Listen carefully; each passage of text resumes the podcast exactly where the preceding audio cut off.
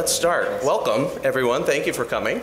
My name is Orin Kerr. I'm a law professor at the University of California at Berkeley, and I will be the moderator and participant of this great panel on the question of the role of originalism in interpreting the Fourth Amendment. So here's a little bit of context. The Fourth Amendment, the prohibition on unreasonable searches and seizures, is a constitutional provision that at times has been interpreted in light of the framing era understanding, and at times the framing era understanding has not been critical to the interpretation of the Fourth Amendment. But it's a recurring theme in the interpretation of the law, with some justices wanting to go back to a framing era understanding, or at least looking for a framing era understanding. It's not a surprise to anybody in this audience that Justice Scalia was the driving force behind this in decades past, and that on the current court, Justice Thomas and Justice Gorsuch are the two justices that are most interested in this question. We know that the common law at the time of the enactment of the Fourth Amendment recognized a right of against unreasonable searches and seizures. And the question is, to what extent can that common law understanding, understanding at the time of the framing, be something that today's justices can rely on, today's judges can rely on? And so we're really going to focus on two different questions. One, do the materials that are available on the understanding of what the common law right of search and seizure, or common law prohibition on unreasonable search and seizure meant, really answer the questions that the justices are confronted with today?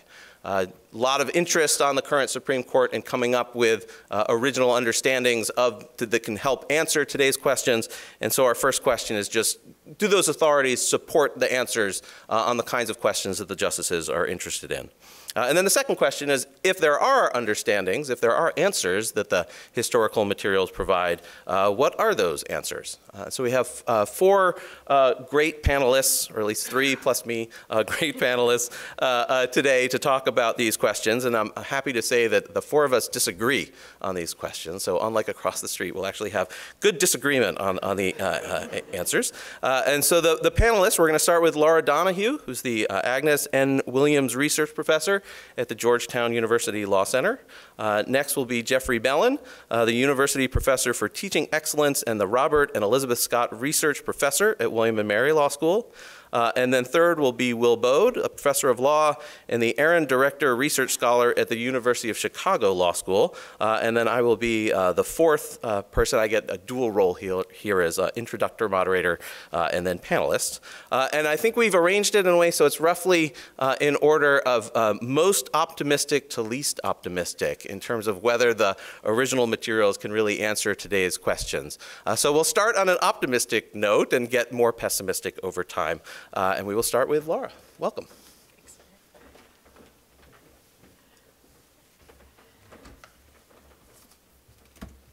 All right, thank you very much. Boy, that's bad news if I'm the most optimistic presenter, because in answering these questions, the first question we've been asked to address is, what answers can originalism provide in the Fourth Amendment context? And the answer is innumerable answers, but importantly, to the most important question, which is, why are we in such a mess today with the doctrine? We have a nonsensical, contradictory doctrine that's dependent on judicial predilection, and it's impotent in the face of new and emerging technologies. The failure to adhere to the original meaning, moreover, in the Fourth Amendment doctrine has actually undermined rights in the First Amendment and also in the Fifth Amendment context as well. On the second question, what does originalism, how far can it take us? What are the uses or misuses of it? And the response to that, I think, Orin, might be what you're referring to. It's a little bit more optimistic, because I think originalism, which caused this trouble in the first place, does offer us a way out of the conundrum in which we currently find ourselves. So I guess ultimately my message is one of hope. But I'd like to start out in my first proposition by suggesting that where we are today is a complete and utter mess because of the court's failure to follow originalism. So on the first proposition, that originalism does describe or explain why the doctrine is such a mess, the founders introduced the Fourth Amendment to secure liberty. That clause restricted government power and reinforced the right of the people as the sovereign to determine the conditions under which the government could interfere in the privacies of life. So the proper way to understand the Fourth Amendment is, first, a prohibition on promiscuous search and seizure, and as a requirement for specificity in the warrants that are then granted. 17th and 18th century legal treatises took the position that outside of very narrow circumstances, namely the hue and cry or the fleeing felon exception, the government could not enter into anybody's home without a warrant, which put pressure on the Crown to issue very broad warrants without specificity, specifically to issue general warrants. A general warrant, just so we're all on the same page, is basically a document issued by the court or the executive branch, which gives officials the authority to enter into a home or to search for private documents or to seize them without prior evidence of wrongdoing, without specifying with particularity the place to be searched or persons or papers to be seized. It is not supported by an oath or affirmation of wrongdoing, and it amounts to a fishing expedition to find evidence of wrongdoing. So for centuries prior to the American founding, English treatises and jurists rejected general warrants as the worst exercise of tyrannical powers. So in Entick v. Carrington, and Wilkes v. Wood, and Leach v. Money, the jurists rejected the Crown's effort to use general warrants. As Charles Pratt, the Chief Justice of the Common Pleas, explained in Entick, the law denied the Crown the authority to enter its subjects' domiciles at will. Every invasion of private property, be ever so minute, is a trespass. The protection extended, in this case, to letters and documents and papers of individuals. Every man was entitled to live free from the gaze of the Crown. Thus it had been since 1604 in Semayne's case with Edward Cooke. When he wrote, "The house of everyone is to him his castle and fortress," he went on to comment on this in his Institute, saying that general warrants were outside the common law, because they retained for the Crown the particulars of suspicion. And by using general warrants, the Crown did not have to produce evidence in open court. So the issue went to rule of law as a constraint on government power. Sir Matthew Hale in 1678 and others went on to reinforce this. So James Otis's fiery oration in Paxton's case explained that the founders, when they left England, they expected their rights as Englishmen to follow with them. But in fact, they had not, and the writs of assistance had proliferated. James Otis referred to them as the worst exercise of arbitrary power, the most destructive of English liberty that ever was found in an English law book. At base was the need to constrain that government power. So when Virginia, Pennsylvania, Delaware, Maryland, and North Carolina crafted their state constitutions, all of them outlawed general warrants. And as the Articles of Confederation became the Constitution, so too did the founding generation insist that there be a prohibition on general warrants. Outside of a particularized warrant that meets requirements of the Fourth Amendment, or a fleeing felon in flight or hue and cry, historically, the government could not enter. Not only could they not enter, but the government for nearly 200 years could not obtain private papers. In Ex parte Jackson, Justice Field observed that letters and sealed packages in the mail are as fully guarded from government inspection as those found in the home itself.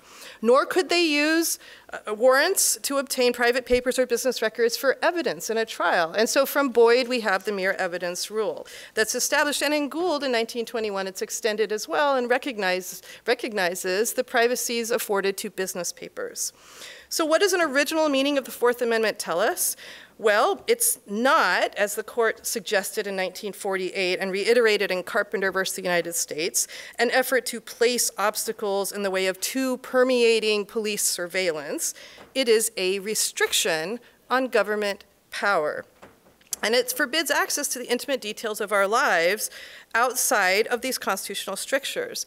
So the court's failure in Olmstead was not in recognizing that telephone wires are outside of the house, but in recognizing that wiretapping gives access to the intimate privacies of life. So in 1967 in Katz, the court did nothing to address the deficiencies from Olmstead.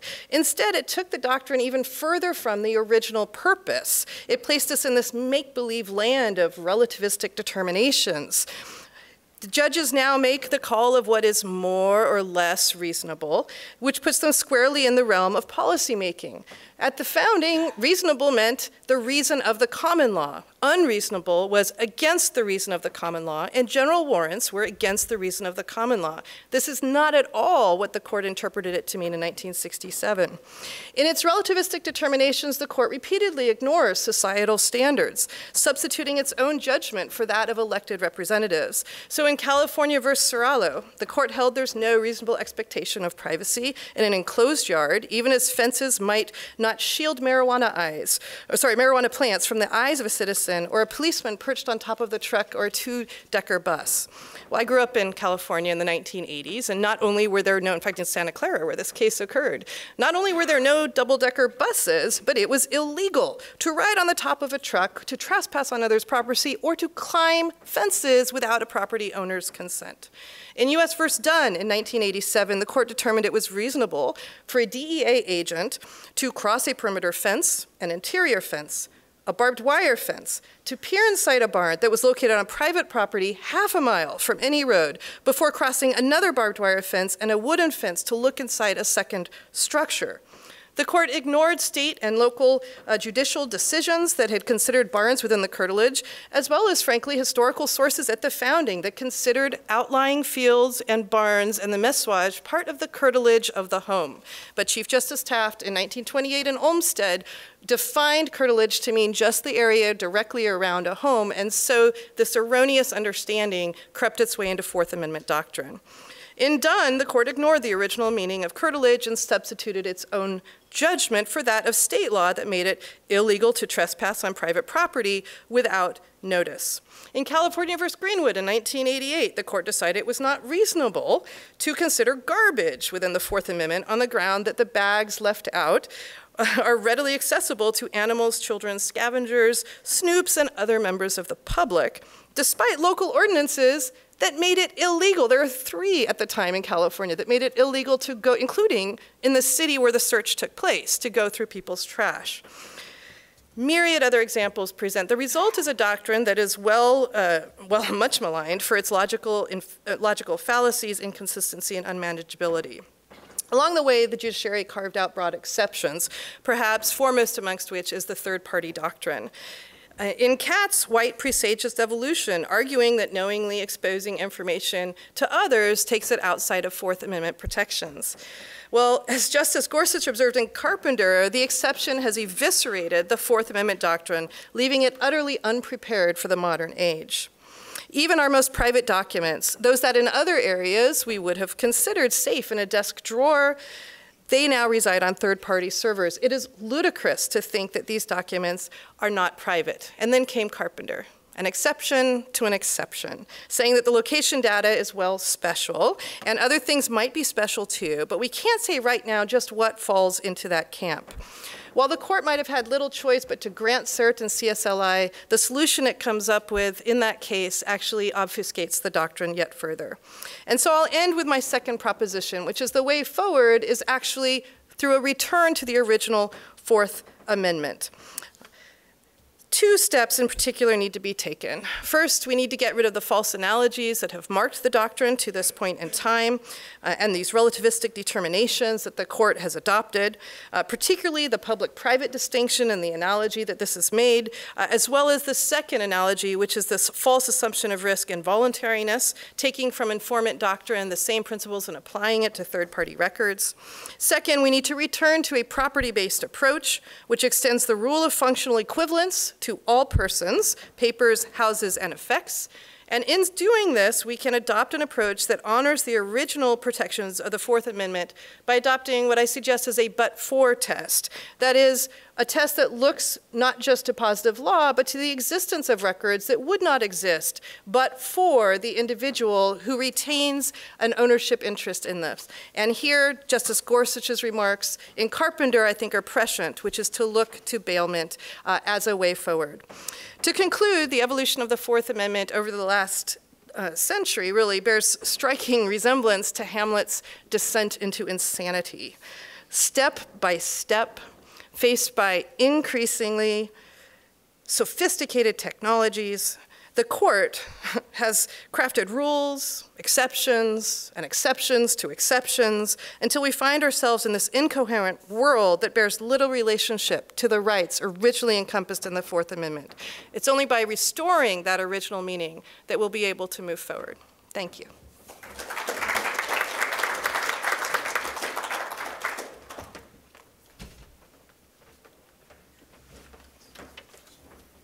Okay, thanks, Laura. I actually might be more optimistic than that, so we'll see. So what I'm going to do, the question is, can originalism help us solve the big questions in Fourth Amendment jurisprudence? And what I'll talk about is kind of a case study there specific to the question of what constitutes a search, which is probably one of, if not the biggest, Fourth Amendment question going. And so the Fourth Amendment, as you know, requires searches to be reasonable. And so it becomes very important to know what constitutes a search, because if it's not a search, then it doesn't have to be reasonable. There's no Fourth Amendment regulation of it at all. And so where we are in the kind of mess that Laura eloquently talked about starts with the Katz decision in 1967, where the Supreme Court defined a search as a violation of a reasonable expectation of privacy. And I really could stop there, and you could kind of see how that would lead to all sorts of problems. And it did, and the literature is full of critics of the Katz test, and I think all the panelists to varying degrees join that criticism. Many of the justices join that criticism.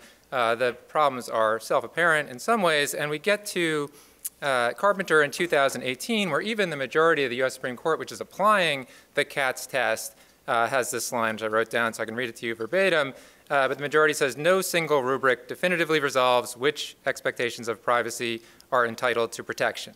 So meanwhile, I'm not going to go through all the rubrics with you, but the rubrics aren't clear either. And now the court is telling us, but none of those rubrics actually give us an answer. And so we're left with, I think it's fair criticism to say that the Supreme Court just telling us what a search is without any analysis that can predict that question in advance. And so one of the interesting questions is, how did we get here?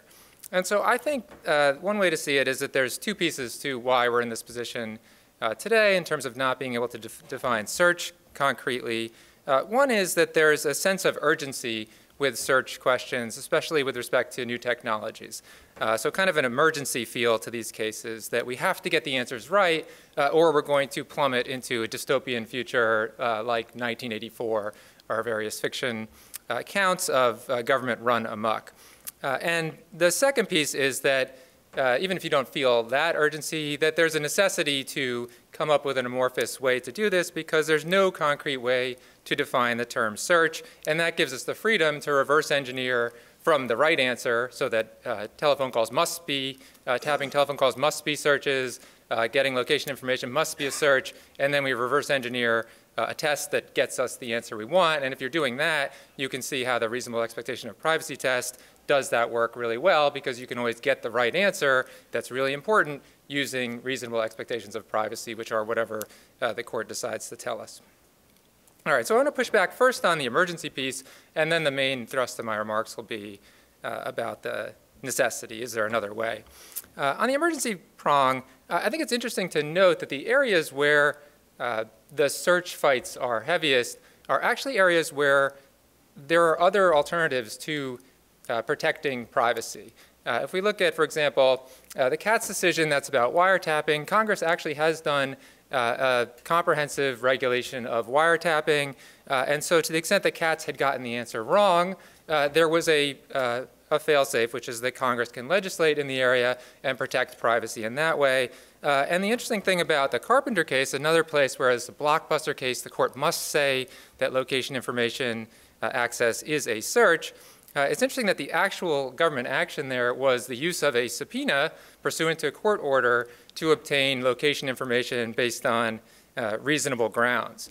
And so the question in Carpenter wasn't regulate this or not regulate it. It was whether you needed a warrant plus probable cause, or whether you could get this information with a subpoena based on reasonable grounds. And I think you can see where I'm going there. The emergency piece to that is less compelling Certainly wasn't the case that when George Orwell wrote 1984, he was thinking we can't have a government that's able to access records based only on reasonable grounds. It must be probable cause, otherwise tyranny will form. All right, so that's as good as the jokes get. So if you don't find that humorous, you're in trouble for the rest of the talk. Okay, so kind of my contribution going forward here is suggest, I think that's something reasonable people can disagree with, but, is there a way to do this more concretely? And kind of why I'm on this panel is that I wrote up what I consider a textual alternative to defining search.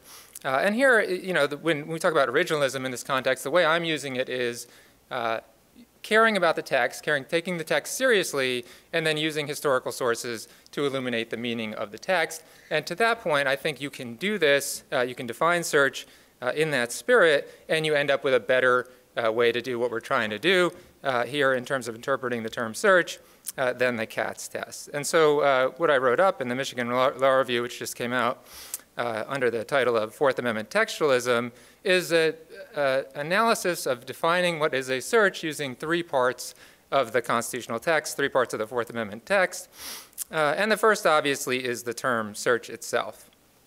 And so if you look at, one thing to think about is we understand this term search. It's actually quite puzzling that there's so much difficulty defining search over the past decades, considering that it's an intuitive term that we use all the time. One of the examples that I use for this is that there's cases agonizing, Supreme Court cases agonizing over whether questioning, an undercover informant questioning a suspect constitutes a search. And if you think about it, it's puzzling because we would never call that a search. If I said, like, after the discussion here, the audience will have a chance to search the panelists to find out, what they think about the Fourth Amendment, that wouldn't make any sense because that's just not how we use the word search. And it tells you something about how far we've drifted from the text that there's line of Supreme Court cases trying to decide if questioning is in fact a search, and that actually gets us third-party doctrine. And so what I do is I say, well, could we just use our intuitive definition of search? And then I include a definition, but it's just intended to track how we already think about the word search. And that definition is an examination of an object or space to uncover information. And so with that definition of search, you can see that it's not questioning, right? And then it gets some other Supreme Court cases get a different answer with that as well. The famous cases where a dog sniffs some luggage, Supreme Court says that's not a search because you don't have a legitimate expectation of privacy if you're carrying drugs in your luggage. And so what I would say is, no, that's a search of your luggage. The dog is sniffing your luggage to find out what's inside. It's an examination of an object or space to uncover information. That's a search, and then we move on, right? We don't have to talk about reasonable expectations of privacy. What does society think about this? We don't have to kind of shift gears from reasonable to legitimate like the court does in those cases. And so using that piece, so that's one piece, right? We just use the intuitive definition of search. I think that gets us a long way out of the quagmire that Laura's talking about. The other thing is you can look at the historical sources, and that's the way they were using the term search. The Constitution is using the term search the way we use the term search. There's no suggestion that this was a placeholder for future development of privacy protections or something like that. They're using search, like Laura talks about, promiscuous search, busting into houses, looking through the drawers and things like that. That's what they're talking about when they talk about search. Okay, so that's the first part. Obviously, the second part gets interesting. You look, there's other pieces of the text that are very helpful here. And one is the Fourth Amendment limits its protections to searches of persons, houses, papers, or effects. And so if you're going to take the text seriously, then you have to go through and define those terms, most of which are not difficult to define. There's a couple points I want to make, and I'm happy to talk more about it in the Q&A, and it's obviously the subject of the article I was referencing. But one thing that's important to see is when we talk about a search of a person that the Fourth Amendment is contemplating, we're talking about searches of your person, like taking blood, cheek swabs. We're not talking about searches that uncover a person. So a good example would be there is a surveillance camera outside in the lobby, and you walk through, and the police use the camera to find that you were in the lobby. That would be a search that found a person, but it's not a search of a person, and so it wouldn't be covered by the Fourth Amendment. Next point to make as to papers. Looking at this, the historical sources, I think it's fairly easy to say that papers extend to electronic documents. And so that, you know, obviously it's justified in the paper, but just an important point. The other thing that's important here is to see effects. The word effects has a chance to blow up the whole enterprise, because sometimes people suggest that effects covers everything, like your tone of voice, your image, your cell phone signals, and things like that. But there's just no fair way to interpret the term effects to cover intangible objects. And instead it means personal property, you know, your purse, your car, things like that. The last piece of Fourth Amendment textualism is the word "their" in the Fourth Amendment. So the Fourth Amendment protects the people against searches of their persons, houses, papers, and effects. And so I interpret the term "their" as the court has to put a limit on who can challenge the Fourth Amendment violation. If I'm suspect in a murder and the police search the victim's body and her fingernails and find evidence under there, I can't challenge that search as unreasonable. It's a search of a person, true, but it's not a search of my person, and so I wouldn't have a Fourth Amendment claim in that respect. And so then the rest of the article that I'm referencing gives lots of examples of how would this apply in various contexts, and I think at the end of the day presents a surprisingly predictable, textual, meaningful Fourth Amendment protection that's just miles ahead of where we are currently. And so to conclude, that's one place where textualism / originalism has a great deal to offer on the big questions under the Fourth Amendment.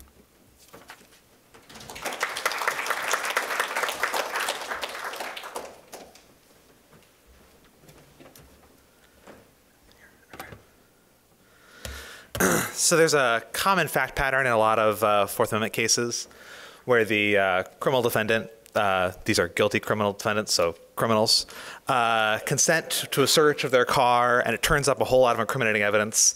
And you wonder, why on earth did somebody consent to this search? Maybe the consent wasn't totally voluntary, maybe they weren't thinking it through.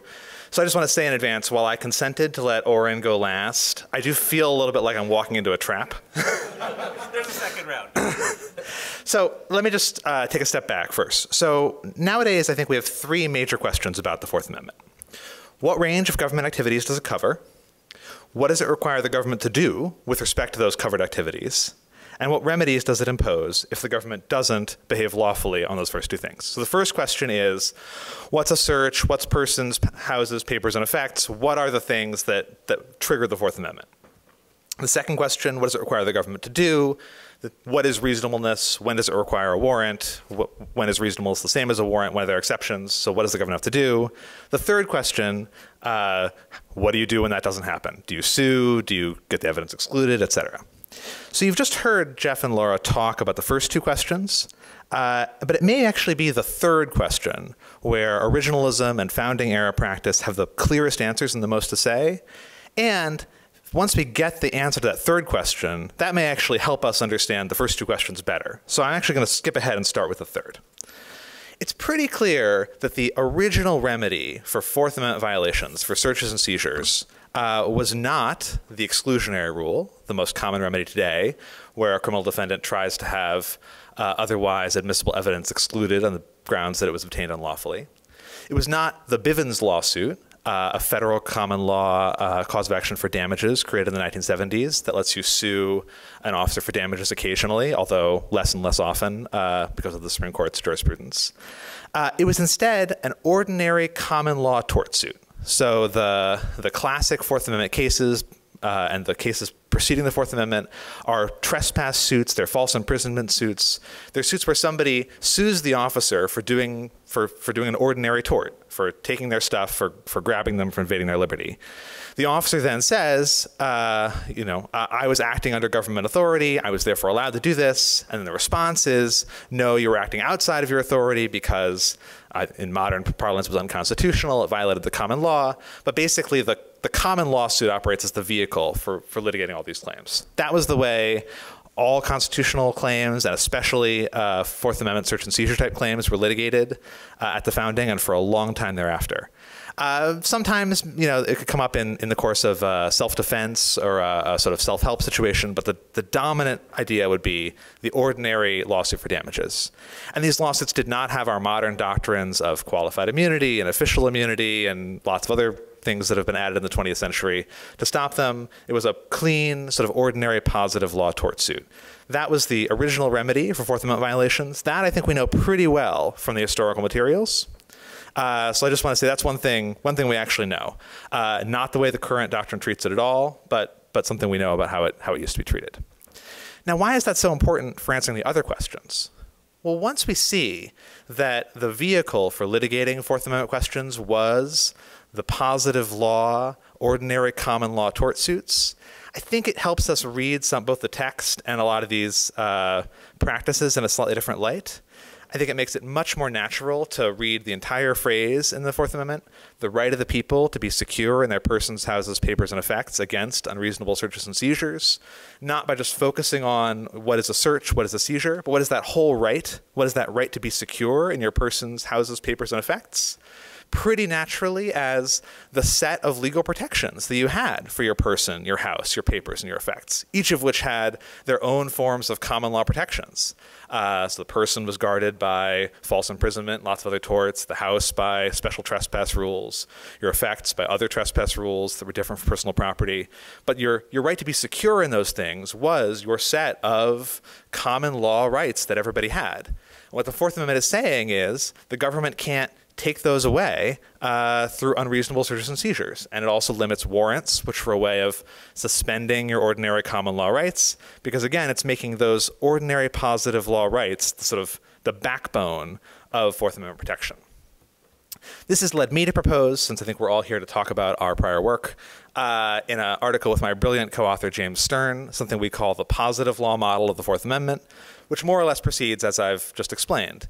To decide whether the government has triggered the Fourth Amendment, you should ask whether it's violated your ordinarily applicable positive law rights. Has it done something that a private person would legally not be allowed to do to your person, houses, papers, and effects? And if it has, then it needs government justification, a warrant, maybe something else that qualifies as reasonableness, depending on what reasonableness means and some of the questions that Laura got into. But the basic structure should be, the basic question should be, have government officials done something to your person, house, papers, or effects that legally nobody else would be allowed to do? That's a much simpler test, I think, than a lot of what the Supreme Court has done, and also much simpler than a lot of what law professors have proposed instead of what the Supreme Court has done.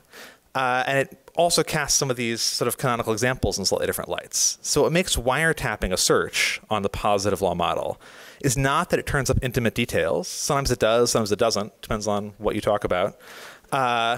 Instead, it's that wiretapping is as illegal as trespassing in just about every American jurisdiction these days. Indeed, in Katz, the reasonable expectation of privacy case itself, where the Supreme Court held that bugging a telephone booth was a Fourth Amendment violation, that bugging was actually a violation of positive California law, either as a matter of the first restatement of torts or some more recently enacted California statutes. That's the easier and more accurate way to see it. What makes accessing the cell site data in Carpenter a search is 47 USC 207 and 222, which together provide a set of statutory protections for your cell site information, even though it's information that you've never seen and may not even know exists, to give you a private cause of action if anybody other than the government tries to, is given it. And early cases like Entick and all the other sort of canonical Fourth Amendment cases are trespass cases, false imprisonment cases that all turn on the same sort of common law engine. The other question Laura asked in her first remarks, why are we in such a mess today? Maybe we can shed a little bit of light on that too. So why are we in such a mess today? The problem is that the Supreme Court is currently wrestling openly with questions 1 and questions 2. What does the Fourth Amendment cover, and what must the government do with respect to the covered activities? But on question 3, what are the remedies? Very few justices have demonstrated any appetite for revisiting those questions, even though the court's current doctrine is the most clearly wrong on those questions. So Justice Thomas has recently pointed out that the exclusionary rule is not justified as a matter of original meaning or original history, which is obviously correct. This is the most surprising thing, is it took him this long to point it out and that nobody else has joined in yet. The court is, other than Justice Thomas, the court is lined up behind a bunch of restrictions on the same kind of positive law remedies that might otherwise have been used to enforce the Fourth Amendment. So those are gone too. So what we essentially have is the court attempting to reinvent Fourth Amendment doctrine in an environment that it was never meant to exist in, right? So in a world where we now have this kind of a new set of court-made constitutional law remedies for litigating the Fourth Amendment, the court is the one trying to sort of reconfigure and reinvent what the Fourth Amendment should look like in that situation. Now, this is sort of the story of a lot of constitutional law, where the court has taken over time things that used to be governed by settled principles of positive law and replaced them instead with court-made common law, constitutional law that kind of tracks those common law principles because you can't get away from them too much, or you'd sound crazy, or do things that even you didn't want to do. But on the other hand, never actually adheres to the common law in any kind of rigorous fashion. So and that's true across election law, the 14th Amendment, probably just about every area of constitutional law. Somebody here, I see a lot of people nodding. So in a way, the story of the Fourth Amendment is the same as the story of all of constitutional law, which is the Supreme Court decided that letting ordinary law govern it wasn't good enough for the Supreme Court, and they had to replace it with a set of special constitutional law that they could make up. But on their good days, they're reinventing the wheel, and on the bad days, the wheels are kind of square. So I think that tells us how we got here and how we can get out of it. Whether we will actually do it, I'm not holding my breath.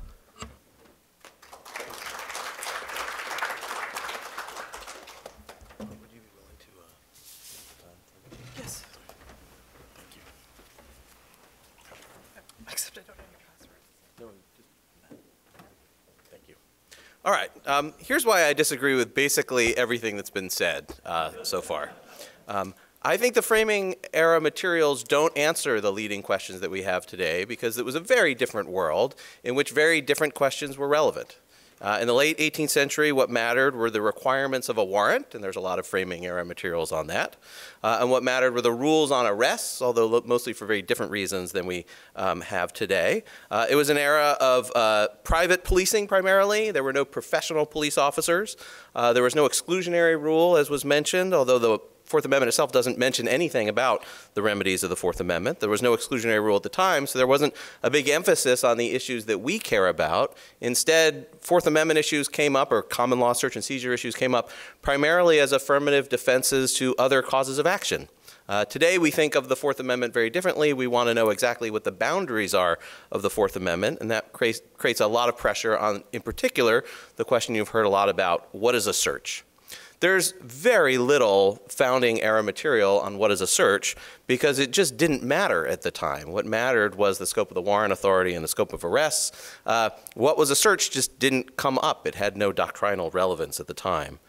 Moreover, the idea of a search, I disagree with Professor Bellin. I think the word search can have a lot of different interpretations. The cases that were prominent at the time of the founding were cases of searching involving rifling through, so breaking into someone's house, looking through their closets, looking through their materials. But the word search doesn't need to mean just that. It could mean a broader concept. It could mean looking closely at something. It could mean looking for something. And so we don't have any clear originalist material on which to say the search authority is only about breaking into, physical entry into houses, papers, and effects. We have this question of what is a search that could be broader than that, with the original materials not answering what level of generality to apply. The much maligned Katz test, everyone likes to criticize that and say that they have their own replacements for Katz. They're all going to be great. I think the Katz test is just as originalist as every other proposed replacement for it, including proposed replacements for it that are expressly originalist. It's true that the Katz case is not written in an originalist way, but the ideas very easily fit into a textualist or originalist framework. To understand this, I think it helps to kind of understand the original, it's kind of an originalist analysis of Katz itself, in particular Justice Harlan's concurring opinion that introduces the Katz test. Justice Harlan does not say in his Katz concurrence that justices are supposed to sort of ponder what is a reasonable expectation of privacy, what would be reasonable, and say that's what the Fourth Amendment protects. Instead, he says, summarizing past cases, that is, cases before Katz, what the Fourth Amendment seems to protect are spaces that are one where somebody could reasonably expect privacy, places that were home-like, in other words, naturally matching the text of the Fourth Amendment, someone's property, their house, their papers, or effects. So places where there were a reasonable expectation of privacy, what the problem Harlan was dealing with was that the Fourth Amendment had already been extended beyond the home. It had been applied to taxi cabs, the trunk of a taxi cab. And then in Katz itself, it was a private phone booth. And Harlan says, well, when you enter the phone booth, you put in, at the time, probably a nickel, and close the phone booth. That is a place where you have a reasonable expectation of privacy. We could think of that as being, it's basically your temporary home, kind of like a rented space or your hotel room, the taxi cab that you're using at that time. And so Harlan was trying to identify the spaces that were protected under the Fourth Amendment. And although he used this phrase, reasonable expectation of privacy, I think you can understand that as very much an effort to divine what are someone's houses, papers, and effects in a world where we don't just have houses and open space. We have sort of partial houses, places like a phone booth or some place you rent or a telephone line, which sort of becomes yours but sort of isn't yours. And so I think Harlan was trying to come up with a way of capturing that idea. And I think that idea is nicely reconcilable with the text of the Fourth Amendment and with a framing error understanding, because there was no clear framing understanding. We're all trying to come up with definitions which are all kind of do similar things, and whether we use the phrase reasonable expectation of privacy or not, I think the goal should be to try to find this home-like idea. What is really someone's stuff, which can be phrased in a textual way, it can be phrased in a historical way, or using the Katz test. It's not clear to me that it actually makes any difference. And I see this in Justice Gorsuch's Carpenter dissent, where he says we should reject Katz, it's not originalist, and return to the original, the traditional understanding he refers to.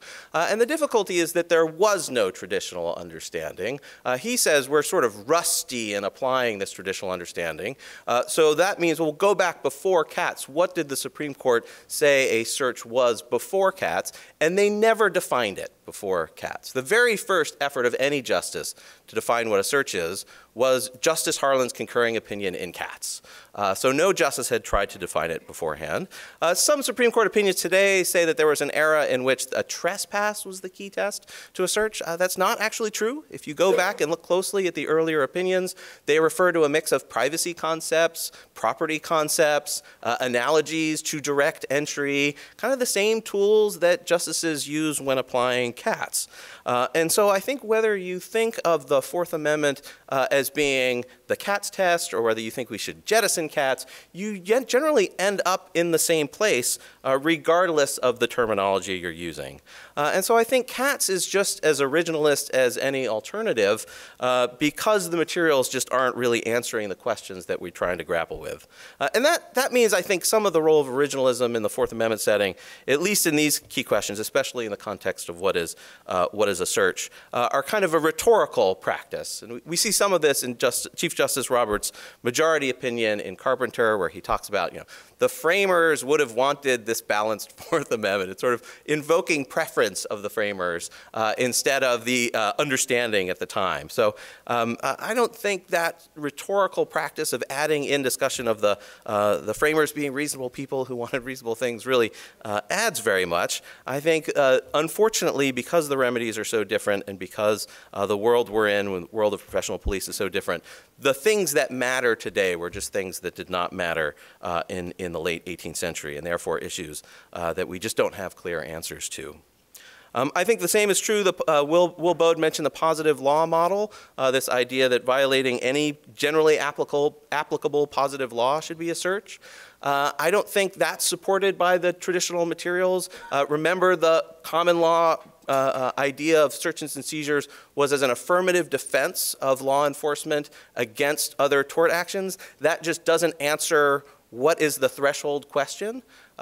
We could say it is only property that matters, or we could say it's property and some other body of law, but the decision to say all bodies of law violating any of those amounts to a search is not something that the historical materials, I think, support. That selection process of what's the level of generality is very much a non-originalist decision that we can or cannot make, but it's not one that I think is rooted in the traditional materials.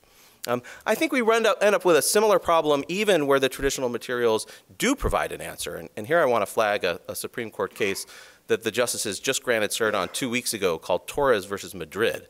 And the issue in Torres is whether it's a seizure for the government to exert physical force on someone in which they are unsuccessful. In this case, in the Torres case, tragic facts, they shot someone who did not, kept driving and then was later on, was eventually caught, who then sued the officers in an excessive force action and saying, well, you unreasonably seized me when you shot me.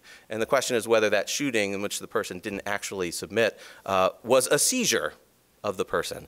And a very good argument that the plaintiffs have in that case is that the common law definition of, an arrest, generally understood to be a seizure, in the founding era included touching somebody unsuccessfully, grabbing them, in which the person then goes free, and that was still considered an arrest.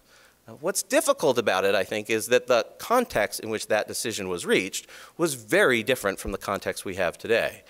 The question of what was an arrest came up in the late 18th century, primarily in the context of escape prosecutions. So there were no professional police officers. There were mostly private enforcement and constables. Constables had no incentive to actually arrest people and detain them.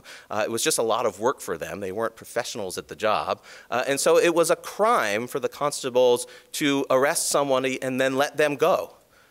So they could be punished, themselves prosecuted, if they let somebody escape. Well, what were the elements of escape? Well, one of the elements is that the person had to be arrested. So the cases today on what an arrest is were cases involving elements of the crime of escape in which a constable was prosecuted for capturing somebody and letting them go. And in that context, you can understand why they said it's an arrest even if they grab somebody and let them go, because otherwise, if you're a constable who does not want to do his job, it was a crime for him to not even try to find the person. He would just find the person, grab them, say, oh no, I've gone free, you've gone free, and then say, I wish I could have done more, but I couldn't. So that doesn't necessarily mean that the common law definition of an arrest is wrong, but it does mean we should look at it, I think, a little bit skeptically, or at least start to think about whether that historical definition of an arrest still works, still functionally is an equivalent to the kind of issues we have today. Maybe it is, maybe it isn't, but the historical answer doesn't necessarily resolve the question, in my view. So my time is up, and I will go back to my role as moderator. I've now just switched hats. And we're now gonna have some time to go back and each of us respond for a few minutes to what we have said, and then we will open it up for questions. Oh, thank you. Laura, you want to take it? Sure. So I'll make three remarks in response to both Orin and my fellow panelists, to Jeffrey and Will. So first, Orin, I can't resist. Many of the primary differences that you cite wouldn't be there if we hadn't departed from the original meaning of the Fourth Amendment in the first place. See exclusionary rule, for instance. See the lack of kind of original understanding that then ostensibly Katz personifies in the Harlan concurrence there. And this is the second point. Actually, the reason why you're wrong about Harlan is because the judge still determines what is more or less reasonable under Harlan's concurrence. That puts the judges in the position of making these policy determinations. And that concurrence, by the way, itself was drawn from oral argument. It's nowhere in the legal briefs. He asks counsel a question during the oral argument, and suddenly it appears. This is not a moment of reflecting the original meaning of the Fourth Amendment. This is a total construct of 1967 when this was brought forward. So if you think about what happened in that case, this leads to the third point. This relativistic determination, it's actually even more stark when you think about Will's critique, which is the failure of the court to even acknowledge positive law and the ways in which positive law goes directly against the findings, the rulings of the court. I mentioned three examples, Serralo, Dunn, and Greenwood, but also it's the analogical reasoning. So if you look at the public versus private distinction, the court's logic is, well, when you leave your home and go out in public, if I decide to go do an Irish jig on the corner here of Culvert, everybody sees it. I don't have a privacy right in that Irish jig that I do. And my brother, who's a police officer, he's a lieutenant in San Jose Police Department, it's not fair to force law enforcement to close their eyes or cover their ears to what any member of the public could see. Okay, but if a member of the public were to follow me 24 hours a day, 7 days a week, you know, every day of the year, that would be downright creepy, and I would get a restraining order against that person. Yet nowhere does the court consider that there might be a restraint on the government in seeing what people do in public. Similarly, if you look at the analogical reasoning in regard to third-party doctrine, this was drawn from informant doctrine, with the idea that what you divulge to others, you then lose any privacy interest under the Fourth Amendment.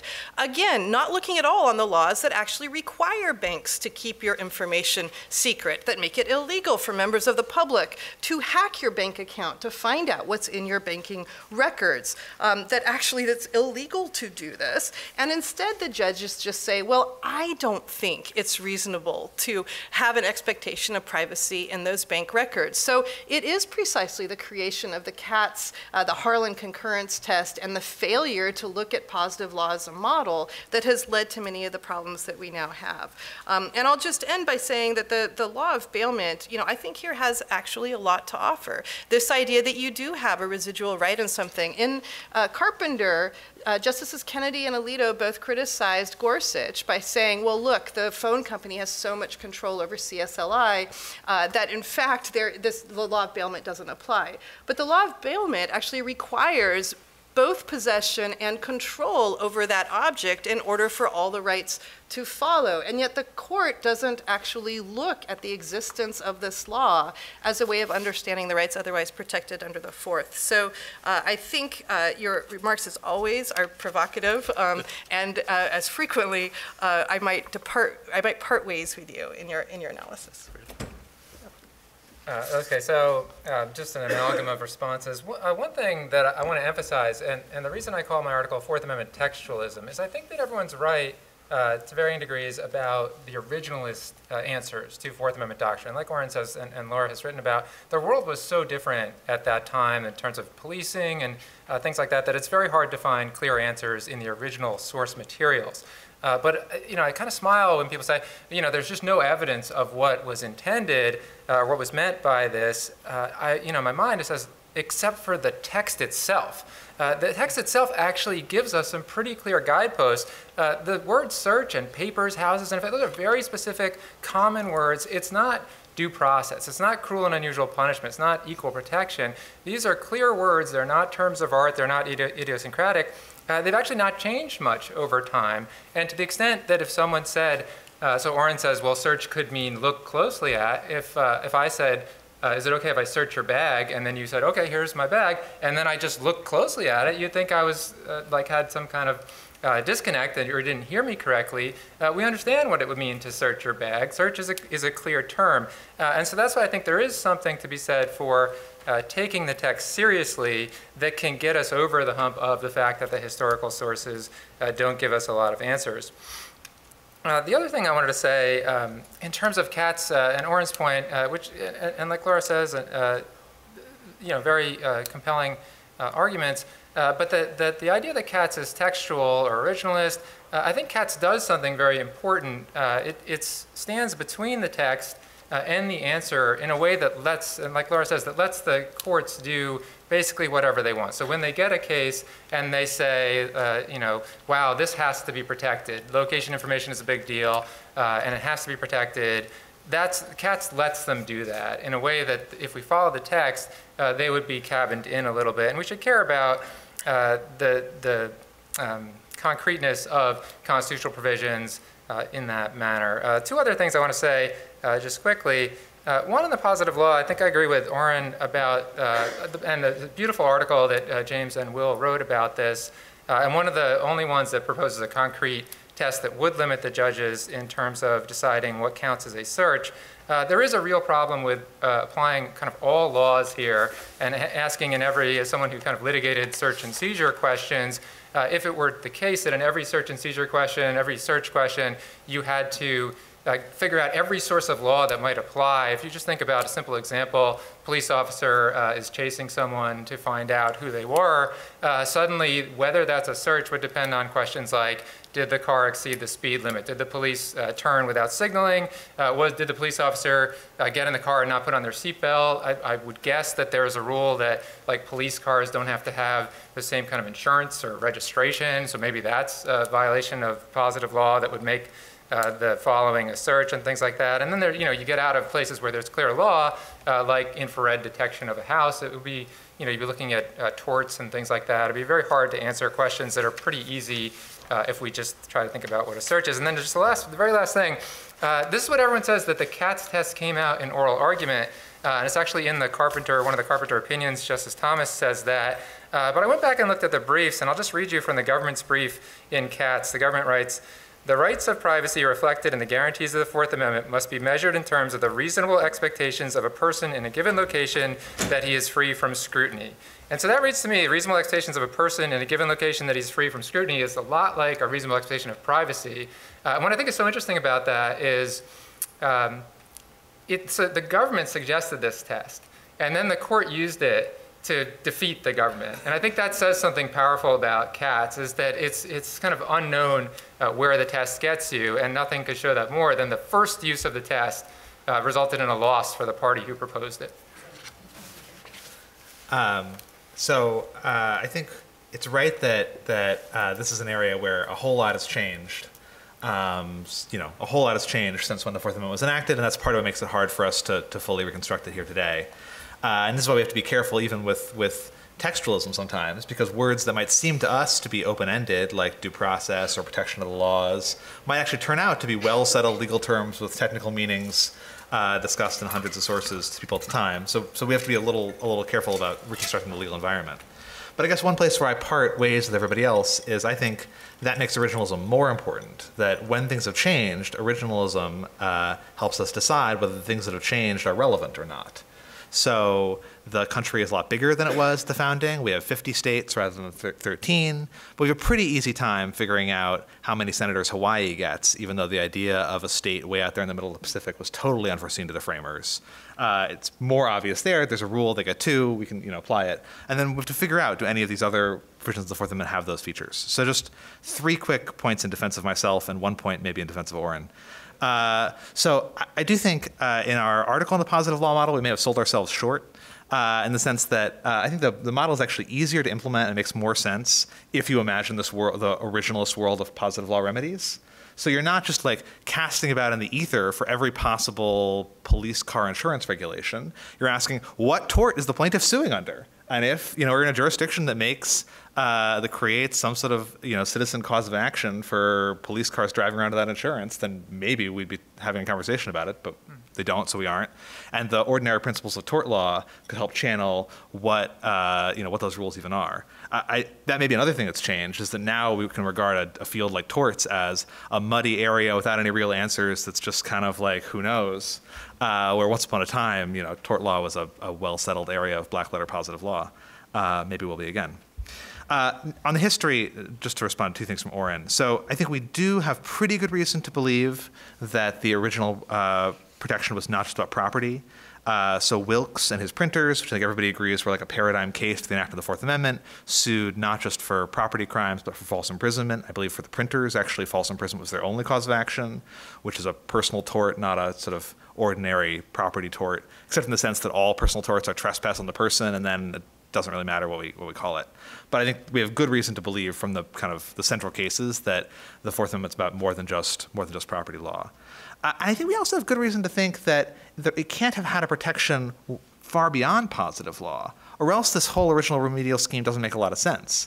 Like, if there were a lot of Fourth Amendment protections that weren't just limited to positive law protections, you would have expected people to be wondering where to find a remedy to enforce those Fourth Amendment protections. You would have expected more legislative debate about how they had to protect these Fourth Amendment rights because they couldn't create causes of action in the courts, or people trying to bring proto-Bivens causes of action, centuries before they actually did. We didn't see that, I think, because it didn't come up, because the Fourth Amendment lined up with positive law protections more or less in people's minds. That's I put those claims at 75% confidence, not 100% confidence. So if the question is, can originalism deliver scientific certainty, I think the answer is no. But can it deliver, I think, a pretty good reading of what was going on that gets us at least part of the way there? I think the answer is yes. Now, all that said, I totally agree with Orin that Katz, especially in his hands and the late Justice Harlan's hands, and maybe nobody else's hands, is a very reasonable doctrine that an originalist might well accept if you just took it as a fait accompli that we're getting rid of the original remedies and sticking into these 20th century made up remedies. in a world where you've gotten rid of the positive law remedies and you have to do kind of federal common law remedies and federal common law causes of action, something like Katz, a kind of federal common law thing that looks kind of like the positive law model and kind of like some other reasonable analogical extensions and other things you might consider, is pretty reasonable. So if we're going to live in a world of made-up constitutional law, I would like it to be made up by Orin. That seems unlikely. Okay, let me offer a couple thoughts of my own. So let me respond first to the idea that several have pointed to, which is this concern with judicial discretion. You know, we're leaving it up to the judges who can just determine when there's a reasonable expectation of privacy. If there were an alternative that did not involve judicial discretion, that would be useful, but I think the alternatives tend to also involve judicial discretion. They just think of it slightly differently. So if you want to use a bailment approach, then you have to figure out, when do you use a bailment approach and how do you use a bailment approach? And there's a lot of wiggle room in that. If you want to use a positive law approach, well, which sources of positive law matter? When is there a violation of positive law? I think a lot of wiggle room in that. I think no matter which approach we take, we kind of end up with this wiggle room. And an interesting example of that also is the third party doctrine, where the idea of if you disclose information to someone else, the information that the other person now has is theirs, not yours. Well, I think that's very naturally fitting within the text of the Fourth Amendment. The rights of the Fourth Amendment are in, it refers to the right of the people in their persons, houses, papers, or facts, not someone else's. So the third party doctrine can just be understood as a way of interpreting the word there. The idea being, once you tell someone something else, it's theirs, not yours. Or in the case of Carpenter, when the phone company creates a record of which of its cell towers it used to connect your call, that's the phone company's records, not your records. And that was Justice Thomas's originalist answer in Carpenter, in contrast to Justice Gorsuch's answer in Carpenter. So we can then have a debate on the third party doctrine, phrased entirely in terms of how to define the word there. But the textual materials and historical materials, I think, don't ultimately answer that, that question, even though we can certainly express it in a textual way. Also, on the positive law model, I think there's a significant practical problem with having the positive law control the Fourth Amendment, which is once you introduce that idea, you then mean that it then has positive law be governed in significant part by law enforcement. So the reason we had this Title 47 U.S. Code that Will thought made the access of a cell site record a search is that it didn't occur to anyone that made it a search until 2018. If it had been known at the time that law had been enacted, hey, if you enact this privacy law, it's going to mean the government needs a warrant to get access to records, that law wouldn't exist. You wouldn't have the law in the first place. So there's one thing if we announce now, okay, let's start from scratch and enact positive laws, and here are the Fourth Amendment implications of that. But it's another, I think, to say we have thought this irrelevant up to now for Fourth Amendment purposes. We will now start. And so I think there's some significant practical problems with saying any of these positive laws count. And then finally, just on the remedies question, I think it's true that there aren't examples of clear suppression remedies at the time of the founding. At the same time, the text of the Fourth Amendment says nothing about the remedies. And there's also not an indication from the founding era materials that they intended to keep the Fourth Amendment in the way it was, as an affirmative defense to other causes of action. So I find it hard to know what to make of Fourth Amendment remedies absent some sort of indication of how it was conceived, whether that was thought to be part of the right against unreasonable searches and seizures, and the fact that there's no textual language talks about it. It's just, you have a right, your right shall not be violated, and what happens if it is violated isn't clear. And then you introduce the world of professional police officers. I think of basically the exclusionary rule was the Supreme Court's response to a shift from a world where there was private enforcement of the law to a world in which there were police officers hired by every city and state and now the national government that are going around trying to enforce the criminal laws.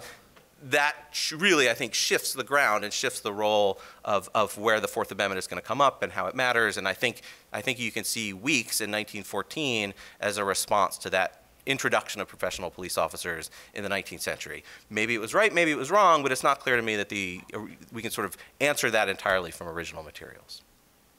Okay, and now questions. Steve Calabresi? Sure. Should we wait here? Wait a second till the mic comes over.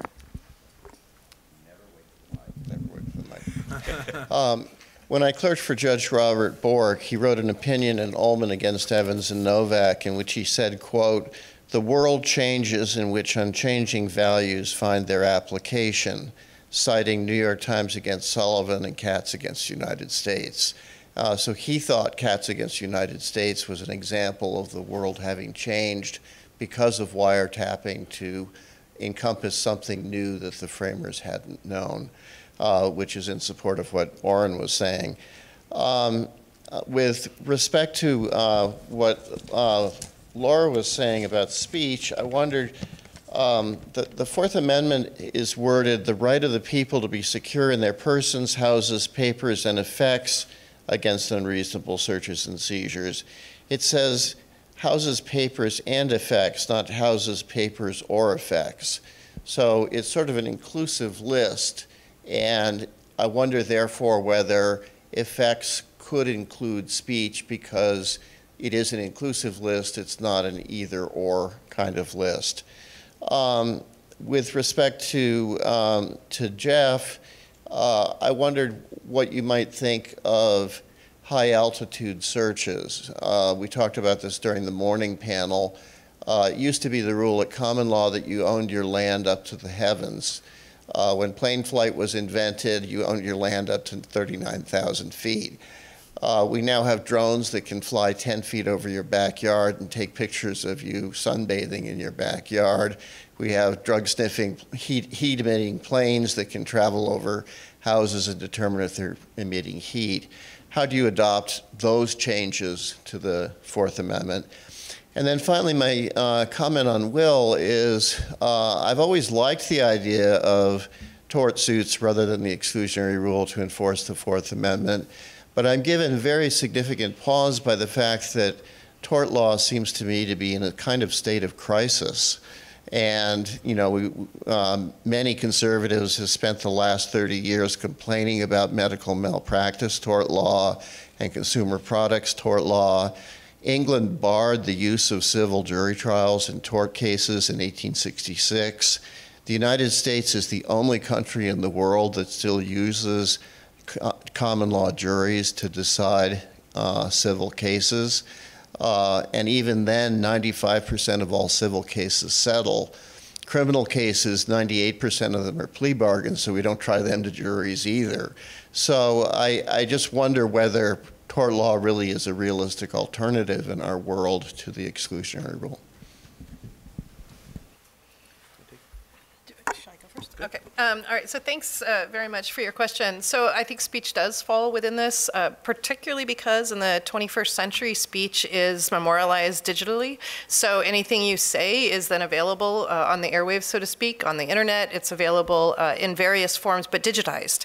And that speech, the fact that it's digitized, and this, Orin, kind of comes back to your skepticism of how easy it would be to apply a law of bailment. Well, very easy indeed, because bailment requires, well, first, possession, second, an interest in the property, and third, responsibility for keeping that information or that item safe, that interest in the property. When you're talking about digitization, for instance, of speech, say I send a voicemail to somebody and Verizon happens to have that voicemail. Well, I have entrusted that object to the company for a particular contractual relationship that they're supposed to then execute. Now, if this isn't, you know, a typical kind of bailment for consideration, then I don't know what is. Postmasters were historically considered within a bailment for consideration because the kind of information that they carried went to the privacies of life. And they had a higher duty to protect that information from others. And in contracting with the postmaster, you were in no way making that information available to the government. So I actually think that the law of bailment is a much more straightforward approach. It does not put judges in the position of making these relativistic determinations. And it does protect things like speech, visage, writing, thoughts, beliefs, what you search, what you read, all these digital manifestations of self that are part of this digital doppelganger that follows us around. Okay, so one, I'm just going to sneak a little into Laura's question and just talk about effects of speech also. That was one of the things I looked at in terms of, you know, we talk about what the history can say about words. The text here, I think effects is one of the words that's less common in that list.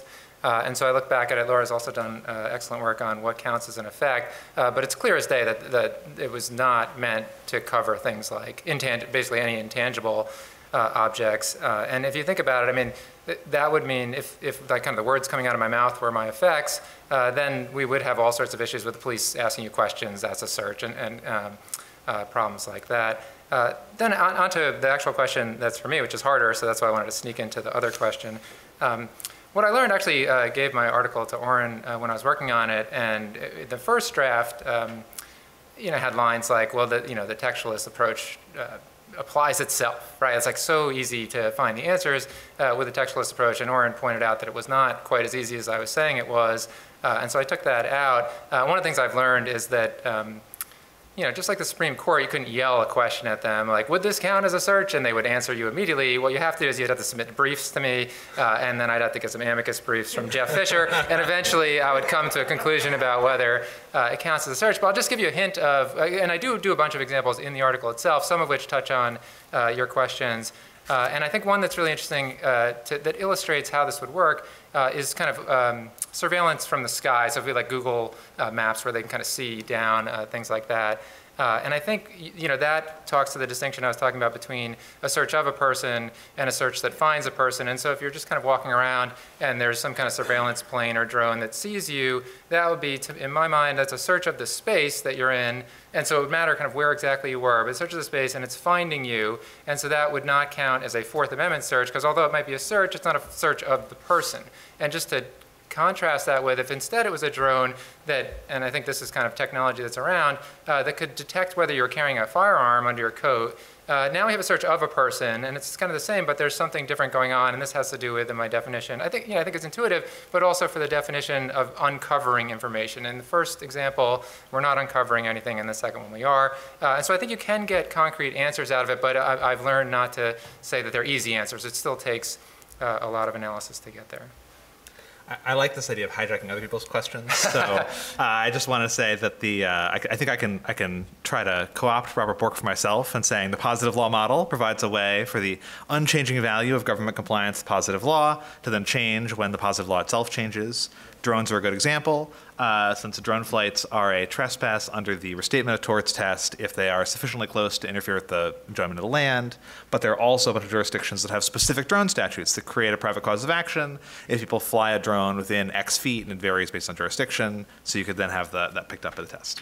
But to answer the hard question, so I think it's right, I guess first thing to say is the question of what is the original meaning of the Fourth Amendment and the question of do we want to do it are separate questions, and it's especially important for law professors to keep them separate and not let the two of them, not let possible policy objections just detract from the academic answer. It might well be that so much has changed about policing or tort law or both that we'd actually want a sort of overhaul of the original meaning of the Fourth Amendment. I think that should be done through the appropriate legal processes like constitutional amendments or maybe certain statutory reforms would be possible, but it might well be. I think it would probably be a good thing if constitutional law lawyers spent more time thinking about torts, and maybe all were required to teach torts. Don't tell my dean I said that. But I think that actually would probably tell us a lot. And so I just plugged two points about sort of constitutional torts litigation. One good thing about sending things to the tort system is then the insurance companies have become involved. And unlike a lot of us, they actually know things. And one of my colleagues, John Rappaport, has done a lot of research about insurance company research into like what actually improves police practices and the kinds of things they require police officers to do. So it might actually be a very good world if they were the ones in charge trying to figure out how to train police officers not to violate our rights all the time. Another possible reform that Clark Neely at the Cato Institute has been talking about is maybe what we need is something like constitutional small claims court. The current structure of incentives for litigating a lot of civil rights violations create very little incentive to litigate small dollar claims. And if we had a different structure, which it was more possible for people who got sort of like a penny anti-abuse of government power to get a real but not bank-breaking recovery, that might change a lot of how we think about these things. That would require some reform. In my view, that's a good thing. Yeah, just to jump in then on yours, it's a little bit funny that you use big data in a world unregulated by the government to protect rights that are being violated in collection of the big data in order to determine the extent of the constitutional rights. But the drone law, I wanted to jump in on that. I took, I was on sabbatical 2 years ago and I built drones, and so I've been writing a lot about drones. So a lot of this stuff is in the Supreme Court review, the most recent one, but the drone stuff in the UAV handbook, I've been looking at state laws, and to Will's point, 22 states make it illegal for law enforcement to use drones. It's actually more illegal to use drones to put guns on them because of Second Amendment issues than it is to hunt with them. A number of states have said it's unfair to hunt with them. But the fact that 22 states actually have forbidden law enforcement to do this without a warrant, I think is actually telling, right? And it says something about what we understand as what's acceptable and not acceptable. So again, though, positive law can be deterministic, but majoritarianism should not determine our constitutional right. To mention one other brief point. The Greek government did a survey of swimming pools in Athens and surrounding areas and found that there were 70% more swimming pools on Athenian property than were reported to the government, swimming pools being taxable by the Athenian government. So, you know, you can discover those types of things. Just, there are also huge federalism issues here, right? Because the FAA claims it owns the blades of grass up and is trying to regulate drones, and that's historically state domain. So I think we have some huge federalism battles coming down the road on drones. Next question. I'm right, yeah. So I had two. I think that the originalism debate, I see it as two different kinds of questions. One is, one is how to deal with emerging technology like drones. But I think there's a second type of question of what to do with what is, I think, still the bread and butter searches. Like, you know, Terry stops on reasonable suspicion and warrantless searches of vehicles. And maybe airplane, you know, searches, certain kinds of special needs searches, which are seem completely ingrained in the doctrine, and yet seem antithetical to an original understanding of the Fourth Amendment and tort and trespass doctrine. And so I'm wondering where you think, you know, what the upshot is for originalism and these types of searches as opposed to things like drones and original technology. So I can jump in on the special needs for national security. That's one of the special needs that arose in the bin Laden case in the Southern District of New York and then came up again in the Foreign Intelligence Surveillance Court post 9/11. And certainly, historically, general warrants, there was no exception for national security. So in fact, Edward Cooke said in Parliament, if general warrants be used per mandatum domini regis or for matters of state, then we are in a worse case than ever. We will have violated Magna Carta, right? So there's this idea that there's no exception to the doctrine that takes account of what we now call national security concerns. So to the extent that we start seeing these appear in the law, they're not consistent actually historically with how English law would have regarded the warrant requirement under, that now we have in the Fourth Amendment. Yeah, and my view is a little bit different in that I think what's tricky is that the Fourth Amendment has expanded in scope.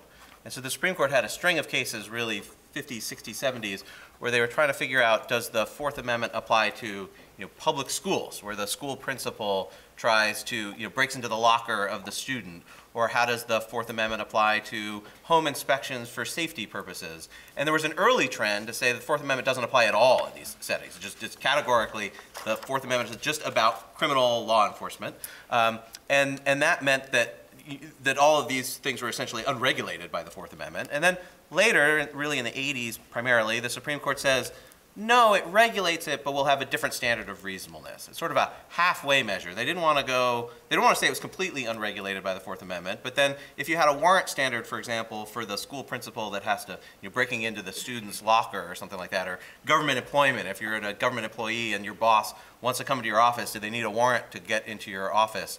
The Supreme Court's answer was basically extend the Fourth Amendment, but then have a different level of protection. You can say that that was wrong. You can say either one of those were wrong from an originalist standpoint, right? You could say the full Fourth Amendment should apply. You should say the Fourth Amendment shouldn't apply. It's not clear to me at least, that the Fourth Amendment historical materials really answer that. Not that I'm necessarily a fan of where the Supreme Court came out in its current form, but it's just not clear to me the historical materials really provide the answer to that. Others? There's one right here. Oh, yeah, Michael.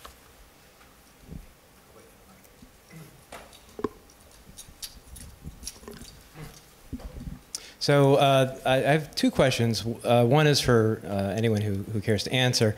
The first one is, so we're talking about originalism and the Fourth Amendment. And when we say originalism, we all assume we're talking about 1791. But of course, many cases are from the states. So we're not really talking about 1791. We're really talking about 1868. And so does that matter? I mean, the 14th Amendment was ratified at a very different time for very different reasons under very different circumstances than the Fourth, although there is some overlap in terms of wanting to limit arbitrary executive power. But things change. The common law changes. Our way of thinking about the law itself changes. The underlying circumstances change. You mentioned, Orin mentioned, you know, professional police departments. Well, by 1868, we did, I think, have professional police departments, at least in some major cities. So I wanted to get your response to that. And then the second question is for Jeff, and secondarily for Orin, because you talked about this as well. Jeff, you said that the word "there" is very important, but "there" is just a referent for another important couple of words that you didn't mention, which is "the people." And it's not as obvious to me as it is to you, and as it was to Justice Scalia, that I can't claim a privacy right in something that you own, because if the purpose of the Fourth Amendment is to protect us against the federal government, then why not allow me to assert your rights under those circumstances? So on the first question, I think you're right that the 14th Amendment question is important and neglected, as is all too often true. Part of the problem is that while there's, I think, a widespread consensus that I agree with that the 14th Amendment does incorporate the Bill of Rights, as soon as you start digging under the hood into exactly why, there's actually a lot of disagreement about exactly why, and it has major implications for exactly how. So the Supreme Court's solution is to ignore this problem and to assume that the incorporated right is exactly the same as the 1791 right. But under many of the most plausible theories of incorporation, there actually would be some daylight. This has come up in the Second Amendment context, various other rights that have changed over time. And I'm inclined to think that's an area where we need to dig under the hood a little bit more. I have done a little bit of digging around about this. And as with all law professors who do a little bit of digging around in an area they've already written, everything I have found confirms my prior views. But I have not done enough digging around to yet justify publishing that about why I'm right. One thought, Michael. One out that I think judges can take to this question of incorporation coming later than the original ratification of the Fourth Amendment is that there was so little case law in the intervening time that the changes, as a practical matter, don't sort of play out in a clear way. So you know, as you know, the cases really start coming after weeks in 1914 and a prohibition in the 20th century. And the first big Supreme Court case on the Fourth Amendment is really, you know, 1870s, Ex parte Jackson, and then 1880s with Boyd. And so maybe the easy answer is maybe we don't have to answer that otherwise very complicated and excellent question, because maybe it didn't make that much of a difference. But I don't know if that's a satisfying answer or just an easy out. So. Mike has indicated he's not satisfied with the answer, just for the record.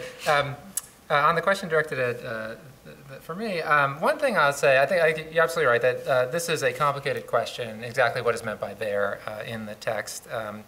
And one thing I'll say in my defense is that this is already part of the case law. So to the extent that this is the part that troubles you about the textual approach, this is actually the one thing that's not changing. This part, this is, you referenced Justice Scalia. I mean, that's a majority opinion where Justice Scalia says there indicates a personal right.